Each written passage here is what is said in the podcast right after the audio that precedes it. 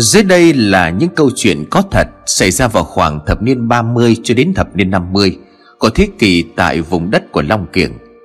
Cho nên những câu nói, cách dùng từ hoặc là ý nghĩa của các nhân vật ví dụ như là Bảy Tâm, Tư Hồng, Hai Sảnh, Ba Phú và Năm Khỏe hoặc là các nhân vật khác ở trong chuyện thường có các câu từ hoặc cách nói chuyện khá là đặc biệt của cái người thời đó kính mong quý độc giả thông cảm quê ngoại tôi làng long kiểng tuy nằm không xa đất sài gòn là bao, chỉ khoảng bảy, tám cây số. Nhưng mà nơi đây còn thật quê mùa, nhà cửa thưa thớt chung quanh toàn là ruộng đồng mênh mông cùng với nhiều kinh rạch, các lùm cây bẩn, cây mắm, cây dựa nước, mọc theo hai bên bờ rạch um tùm. Tiếng bìm bịp kêu theo con nước lớn, nước đầy làm nao nao lòng người, và càng làm cho chốn này thêm hoang vu và tĩnh mịch người dân ở nơi đây quanh năm sống chủ yếu vào nghề làm ruộng. Nhà nào khá giả đôi chút thì có thêm cặp trâu, nuôi thêm mấy con heo, bầy gà và vịt. Phần nhiều người dân ở trong vùng thường kiếm thêm, bằng cách đến tối đi bắt tôm, bắt cá, xoay ếch, rồi đem lên chợ sài gòn bán hoặc là bỏ mối cho các bạn hàng. Khi trời chẳng vàng thì mây đen từ đâu ùng ùng kéo tới. Chỉ sau vài ba tiếng sét, mưa bắt đầu rớt hột càng lúc mưa càng lớn, tựa như là chút nước, kéo dài cho đến tối mịt mới bớt. Nằm tiễn ngồi ở trong nhà nghe tiếng mưa đã bớt, cho nên bước ra ngoài hàng ba nhà. Nhìn xem trời đã ngớt mưa chưa, thế lúc này chỉ còn mắt rắc liền quay vô. Đến phía sau tủ lôi bộ đồ nghề đi soi ếch, sửa soạn mọi thứ cho buổi xoay đêm nay. Trong bụng mừng thầm miệng nói nhỏ chà, mưa kiểu này thì ếch nhái lên bờ tha hồ nhiều. Chuyến này xem ra chúng lớn. Ông ta vui bởi cơn mưa đột ngột khi nãy, bởi theo thông thường tháng này trời đã hết mưa. Giờ mưa lớn đến vậy, nước ngập hàng đám ếch nhảy ra bên ngoài chỗ giáo để bắt cặp. Thiệt là thuận lợi cho việc bắt chúng. Hễ thấy ánh đèn soi tới là chúng nằm yên một chỗ. Người đi soi ếch cứ việc bắt bò vào đục. Bữa nào chúng có thể được ba bốn ký. Bộ đồ nghề lấy ra gồm cây chìa hai, Một cái đèn khí đá, Một cây đục và thêm cái bị. Để đề phòng nếu bắt được nhiều Thì còn có thêm đồ đựng. Chuẩn bị xong mọi thứ, Nam Tiến bước ra ngoài lần nữa, Coi trời còn mưa không. Thấy chỉ còn sắc chút đỉnh. Ông ta chờ vào trong nhà bước tới bộ ván ngựa. Vén mùng kêu thằng con nhỏ đang ngồi trong đó Dậy để đi theo mang phụ đồ. Từ quá à dậy đi soi với tía. Thằng nhỏ chừng 12 tuổi chỉ chờ mình lăn qua một bên, Rồi ú ớ chứ không dậy nổi. Nằm tiến kêu thêm mấy lần nữa, Nhưng thằng nhỏ vẫn không dậy mà chỉ ậm ư ừ trả lời. Tôi buồn ngủ quá, dậy không có nổi tía ơi. Dáng trả lời được bằng đó, Rồi thằng nhỏ lăn ra ngủ tiếp. Nằm Tiến đập nó mấy cái và nói thêm Mày dậy đi chung đem đồ phụ, Chứ mình tía sao làm xuế Tía cho tôi ngủ đi mà. Thấy nó không thể dậy nổi mà cứ năn nỉ như vậy, Cho nên ông không nỡ kêu tiếp, Bởi cái thằng đang trong độ tuổi ăn tuổi lớn. Kêu không nữa thì chỉ chặt lưỡi nói, Ôi, thầy kệ cho nó ngủ, đành đi một mình vậy.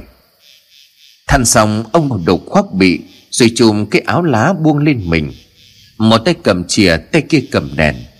Bước ra khỏi nhà khép hờ cửa lại, Đi soi đêm là thú vui Và cũng là cách kiếm thêm chút đỉnh. Cho nên dân miệt này thường hay đi. Khi thì một mình, Lúc thì ba bốn người cùng nhau rủ đi chung Để vừa vui vừa đỡ sợ ma. Mỗi khi đi đông người như vậy Thì mấy người họ thường lội tuốt vô vào trong phía rạch hàng bẩn Hoặc đồng cây khô. Tuy mấy nơi đó khá xa, lại rất vắng vẻ nhưng được một cái là tung cá ở đây nhiều vô số. Chỉ ngặt một cái là nghe đâu ma quỷ khúc này hay hiện lên hủ nhát dữ lắm. Còn lúc thì hiện ra đứa con nít, con đò hòn nằm ngửa trên bờ ruộng, hay mặt nước khóc oe oe. Lúc thì không giò từ đâu rớt xuống một cặp tay, rồi cái giò, sau đó thì là thân mình, cuối cùng là tới cái đầu. Nó vô khi thì y chang là một người. Bước đi lững thững trên không chạm đất. Không ít lần nó giáp ngược Ghế tiếp nhảy tưng tưng như là cái xác cứng đơ và cứng nhắc. Nó còn lè lưỡi dài thòn tới tận bụng. Còn lúc cái lưỡi đó màu xanh lè, Đồng đưa qua lại theo mỗi cú nhảy. Khi thì cái lưỡi tím ngắt, Ướt nhẹp đánh qua, Đánh lại, Nghe sành sạch để nhát mọi người. Mấy lúc chỉ có một hai người đi với nhau, Nhất là mấy anh mấy bà yếu bóng vía Lội tới tận chốn này thì thường gặp. Có nhiều bà thích xong thì chạy chối chết, Té lên té xuống trên bờ đắp Có bà sợ quá thì cứ lội vòng vòng trong ruộng hoài Mà không thấy đường lên. Cũng có người vì sợ quá mà xỉu luôn tại chỗ, Rồi về bệnh ly bì.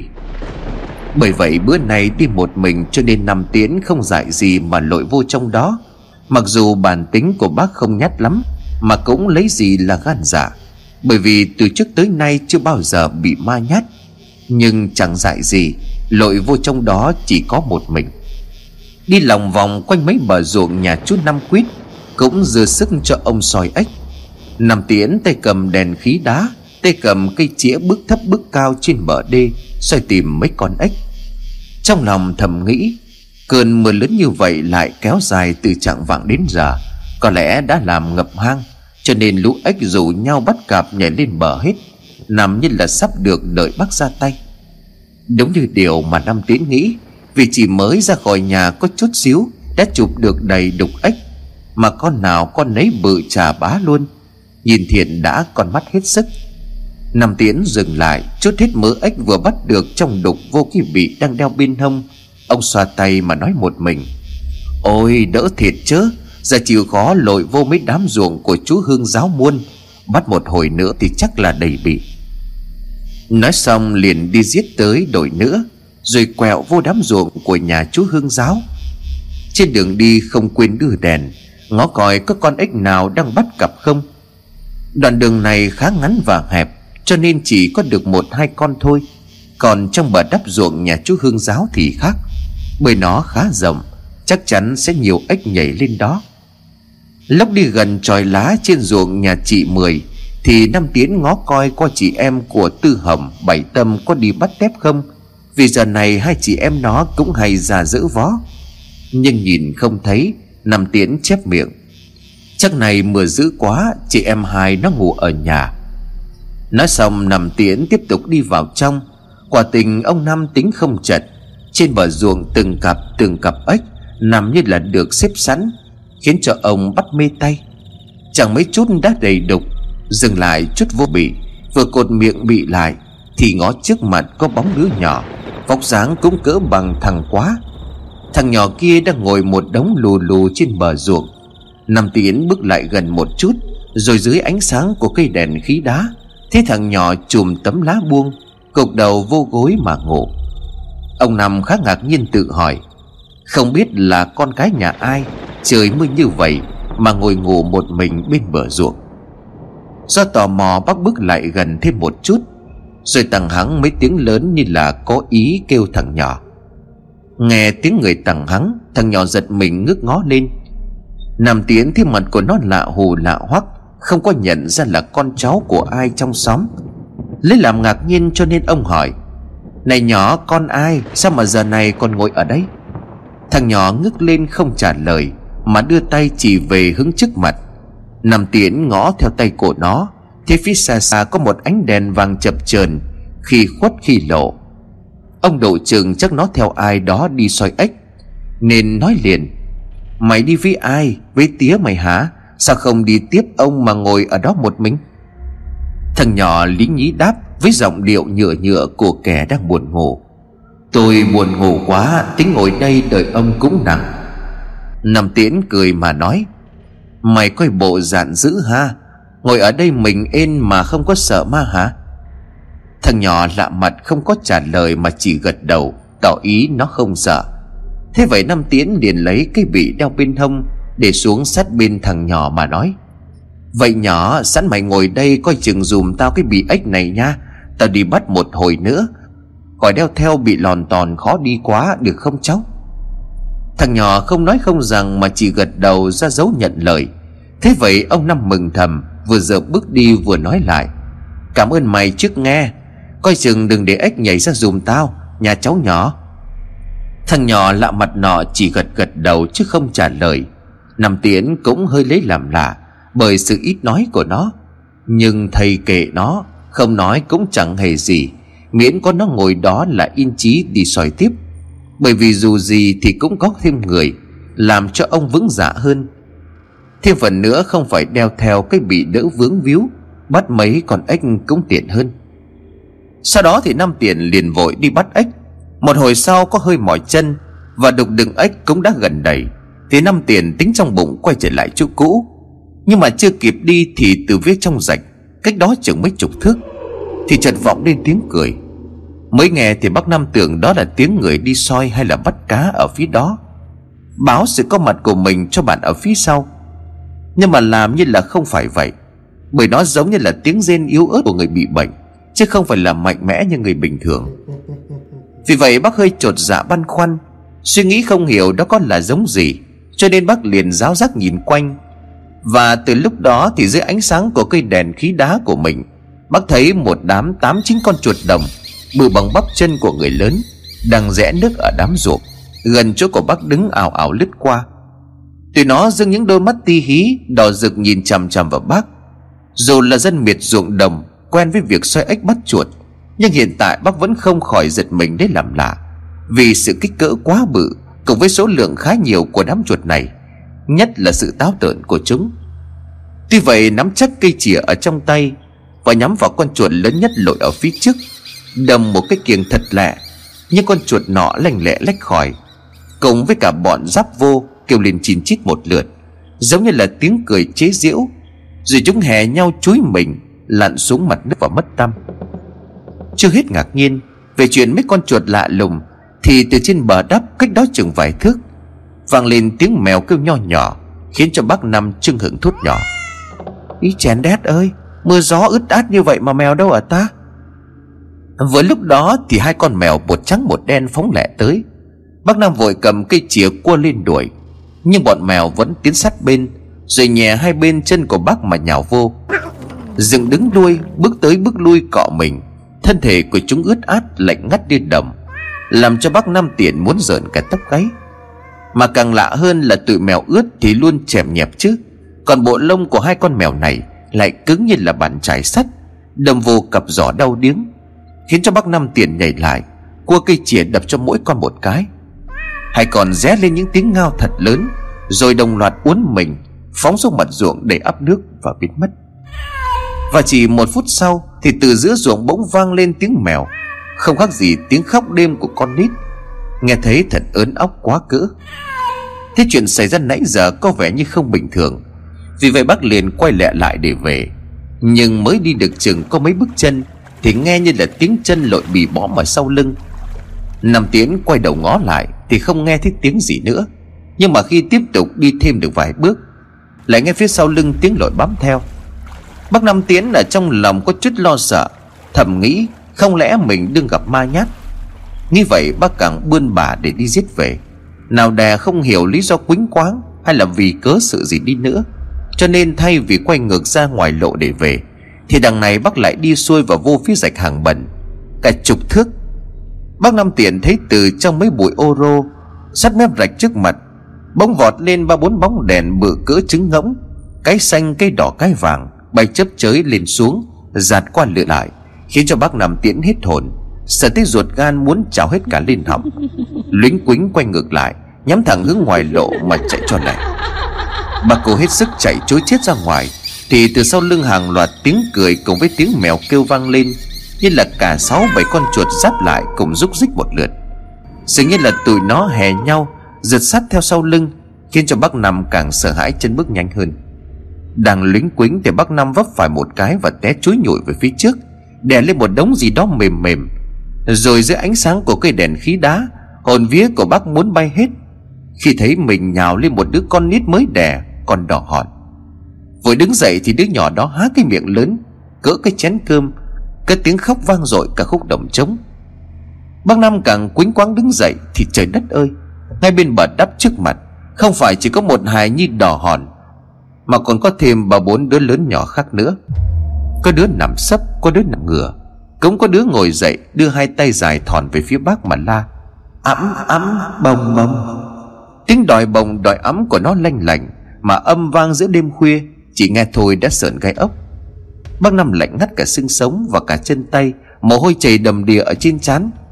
Tới lúc này thì bác Năm biết chắc rằng Mấy con ma trong rạch đang giáp nhau mà nhát mình. Cho nên không nghĩ ngợi gì nữa, Ngoài việc co giò phóng lẹ về hướng lộ cái. Phía sau lưng có tiếng của con nít khóc, Tiếng cười rộ lên một lượt Như là muốn rượt theo chân. Khiến cho bác càng quýnh quáng chạy lên Và té lên té xuống mấy bận. Làm cho mình mẩy đầu cổ ướt nhẹp, Dính đầy sình bùn. Khoảng một hồi lâu sau Thì bác Năm Tiền cũng thoát được. Tới cái chỗ hồi nãy gửi cái bị đựng ếch cho thằng nhỏ lạ mặt, Thì nó còn ngồi nguyên đó, Đầu cúi gục xuống như là đang ngủ gục, Khiến cho bác Năm lúc đó mới yên lòng Thả ra một hơi. Dù gì thì bây giờ có thêm người cho nên đỡ sợ. Dáng đi bình tĩnh mỉm cười rồi lên tiếng hỏi. Nè nhỏ, ngủ gục hả? Dáng thức dậy đi. Chứ có ngủ kiểu đó gặp mưa dễ nhiễm bị bệnh lắm. Vừa nói bác vừa bước lại gần mở miệng. Tính chút ếch trong đục ra, Thì phát hiện trong bị không còn con nào. Quá ngạc nhiên bác giả lên coi, Có lùng lỗ nào hay không, Mà cả mấy ký ếch không còn sót lại một con. Chắc bị vẫn còn y nguyên không rách, Không lùng một chỗ nào, Còn miệng thì hồi nãy chính tay của bác mở ra. Chứ nào mà sẵn mà ếch nó nhảy đi. Thế vậy thì bác liền buột miệng hỏi. Này nhỏ Nãy giờ mày có chút bị ếch của ta không hả? Thằng nhỏ lắc đầu tỏ ý không có. Bác Nam Tiễn thấy nó không trả lời Mà chỉ lắc đầu Khiến cho bác hơi nổi nóng. Vậy chứ mày không có chút thì ai vào đây? Không lẽ là ma nó ăn hả? Nghe tới đó thì bỗng thằng nhỏ gật đầu mạnh Rồi ngước lên nhìn bác mà nói. Thì tôi ăn nè Chứ ma cỏ là vô đây Nói xong thì nó há cái miệng cực lớn. Dưới ánh sáng của cây đèn khí đá Mà lại đứng sát bên nó Bác Nam Tiến thấy thiệt rõ ràng cái mặt của thằng nhỏ. Nó bự trần vần mà trắng bệch. Không có các gì thằng chồng chết trôi. Hai con mắt của nó đen thui, Chỉ có chồng đen chứ không thấy có chồng trắng đâu hết.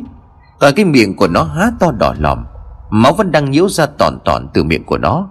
Cái đầu con ếch còn nguyên ở trong họng. Tay của nó nắm phần còn lại của nửa thân con ếch, Mà hai cái chân sau của con ếch vẫn còn lầy bầy tròi đạp. Thế vậy thì bác Nam không còn hồn vía gì để mà phụ thể giáo trọi. Chỉ kịp la lên một tiếng thất thanh Quảng cả cây đèn cùng với cây chĩa vô vào mình thằng nhỏ, Rồi bò chạy thục mạng. Vừa chạy bác vừa la làng um sùm. Cứ trước mặt bác bương bữa tới, Không kể trên bờ hay là dưới ruộng, Thì mặc mấy bụi cỏ lát, Gai gốc ô dô gì quét trùng giò.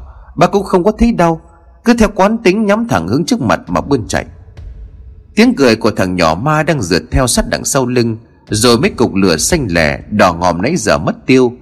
Bây giờ cũng hiện ra mà lại bay sát lại hai bên chớp chớp, tắt tắt, Như là để hộ tống. Khiến cho bác Năm càng quýnh quáng, vấp lên vấp xuống, Không biết là bao nhiêu lần. Mình mày đầu cổ dính bùn, đất tùm lum. Bác cũng thấy kệ nó, Cứ như vậy mà đâm đầu chạy chối chết. Chạy được một lúc thì đuối sức té lăn ra mặt đường. Cố té một cái mà quá mạng, Làm cho bác đầu điếng thấu mây xanh. Nhiều người ngồi dậy thấy đã ra tới mé lộ, Mà cũng không có tiếng cười của con ma, Cộng với mấy cục lửa rượt theo. Lúc này thì bác Năm mới hoàn hồn lại chút đỉnh, Đứng dậy phủi mình, phủi mày. Rồi nhìn tới, nhìn lui định hướng để quay về nhà, Thì từ đằng xa bóng có một người xách đèn, Y như là đèn khí đá đi đến gần.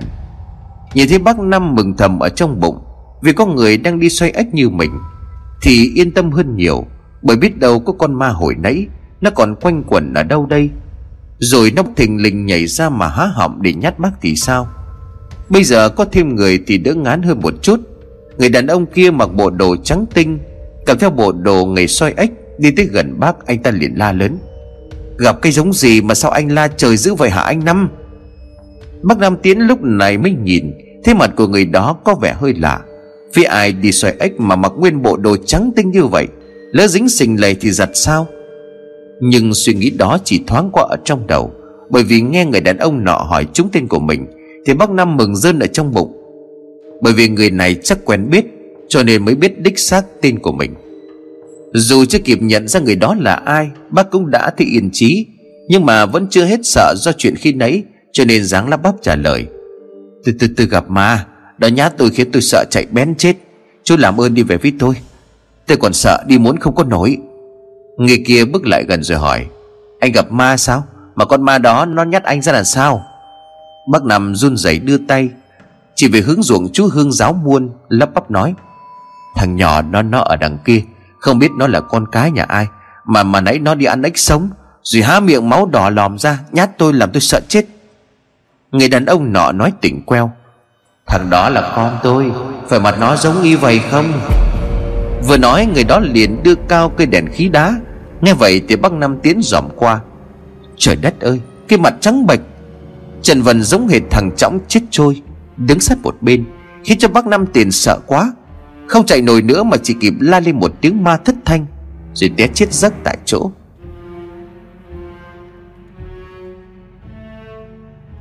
Chờ tới tầm mờ sáng ngày hôm sau Thì nhóm người của ba Dư năm khỏe sáu Dung đang cười nói và vác cuốc ra ruộng. Trần Sáu Dung nhìn thấy một đống thù lù phía trước mặt Thì bèn lên tiếng. Ý trời đất ơi, Cái gì mà thù lù một đống ở đằng trước? Nhìn thấy ghê vậy hả, anh ba anh Năm? Năm khỏe và ba Dư đang lo nói chuyện với nhau, Cho nên vẫn nhìn thấy phía xa trước mặt, Có một đống gì đó đen thui nằm trình ảnh Giờ nghe Sáu Dung nói vậy Thì lật đật nhìn liền. Bà Dư trước đây rất gàn vì không có tin chuyện ma quỷ, Nhưng sau khi bị nhát một trận tơi bời Lốc lẻn vào vô nhà của Hương Hào đường coi ma. Đến bây giờ thì không chỉ tin trên đấy có ma, Mà bây giờ có phần hơi nhát gan.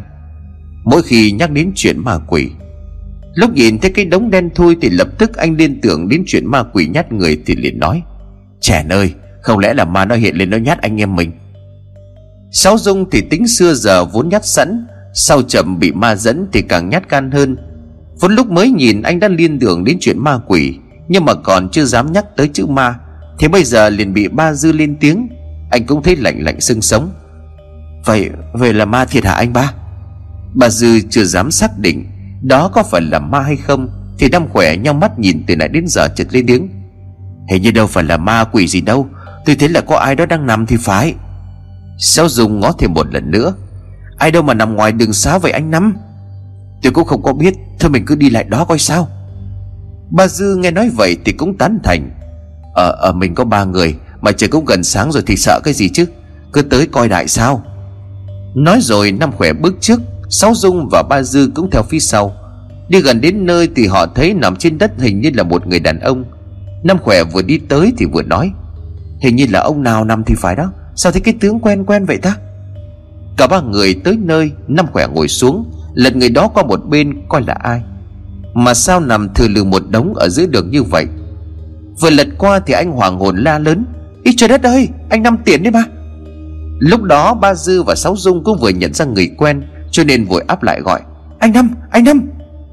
Không thấy anh Năm trả lời, Cho nên Sáu Dung đưa ngón tay lên, Kiểm tra thử coi còn thở không. Anh ta thở phào nhẹ nhõm, Khi thấy anh Năm vẫn còn hít thở bình thường.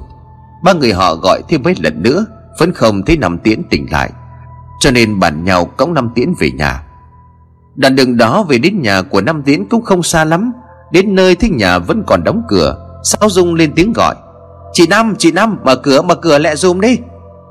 Người vợ của Năm Tiến đang nấu nồi cháo ở dưới bếp. Tính sau khi cháo chín thì lên nhà gọi chồng dậy ăn. Vì đêm qua mưa lớn như vậy Thế nào ông cũng đi xoay ếch. Thức đêm đi soi mà sáng ra được bát cháo trắng nóng với cái hột vịt muối Là ông ấy khoái nhất. Đang lùi cùi chuẩn bị nhắc nồi cháo xuống, Thì ngay trước cửa kêu réo um sùm. Nghe vậy bác năm gái tự nói, Chèn ơi, mới sáng sớm mà ai kêu réo om sòm trước cửa vậy ta? Nói xong thì vợ Năm Tiến cũng nhanh chân đi ra mở cửa. Nghe thấy giọng kêu cửa quen quen, Hình như là tiếng của Sáu Dung, Cho nên bác Năm gái lên tiếng, Rồi rồi, nghe rồi, đang ra mở cửa đây. Inh là cái thằng Sáu Dung phải không? Dạ tôi Sáu Dung nè chị Năm, Mở cửa lẹ lên chị. Cửa vừa mở ra, bà chị hốt hoảng Khi thấy trước mặt mình là Sáu Dung, Ba tư năm khỏe, Mà trên vai đang cõng một người nào đó. Thế người kia có chút quen mắt Thì bà liền hỏi, Ủa mấy sáng sớm mà mấy chú Cậu có cõng ai qua đây?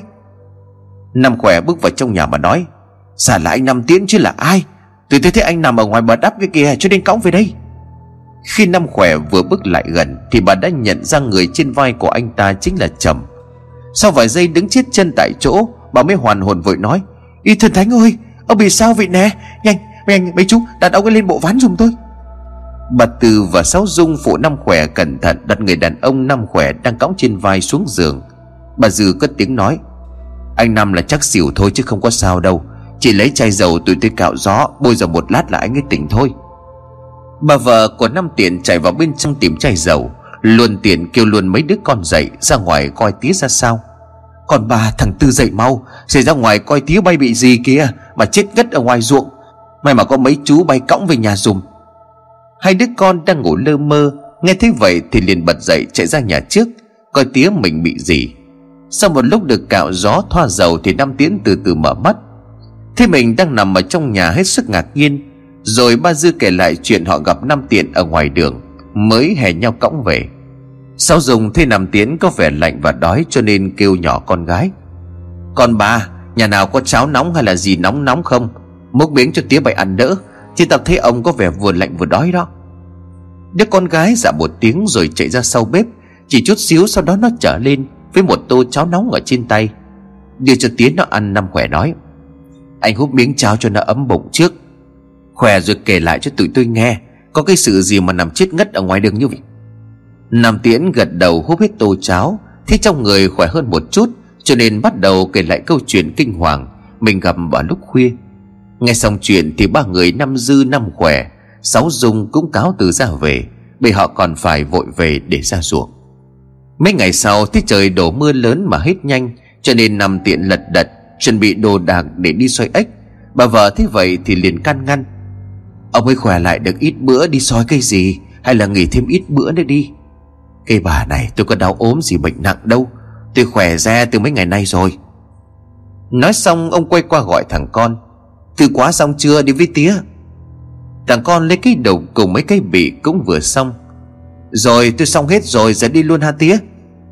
Nói xong, hai cha con bước ra ngoài, Chuẩn bị cho buổi xoay ếch đêm. Đêm này như thường lệ, khi mà trời vừa tối một chút, Bảy tâm vác nguyên bộ gọng và cần vó nhỏ Đã được xếp bọn lại. Tại bên kia xách thêm mấy cái đó tre và cái vợt, Lưng đèo cái bọng lớn, Bước ra ngoài để chuẩn bị đi bắt tép. Khi đang lục đục đóng cửa Thì giọng của mẹ anh vang lên. Để đó má ra đóng cho, Bày đồ đặc linh kình mà đóng cái gì? Dạ vậy thì má đóng dùm tôi, Rồi vô nằm nghỉ cho khỏe nha, Đang bệnh thì đừng có ra ngoài dễ trúng xương. Cây thằng này Làm như ta con nít không bằng, Mà thôi, bay sáng đi một mình đêm nay Đêm mai nữa là con Tư chị bay nó về. Có chị, có em đi chung cho nó đỡ buồn. Dạ tôi đi một mình thì có sao đâu. Để chị Tư ở nhà con Tám chơi ít bữa, Rồi thùng thẳng hắn về. Nói xong thì bảy tâm rời nhà.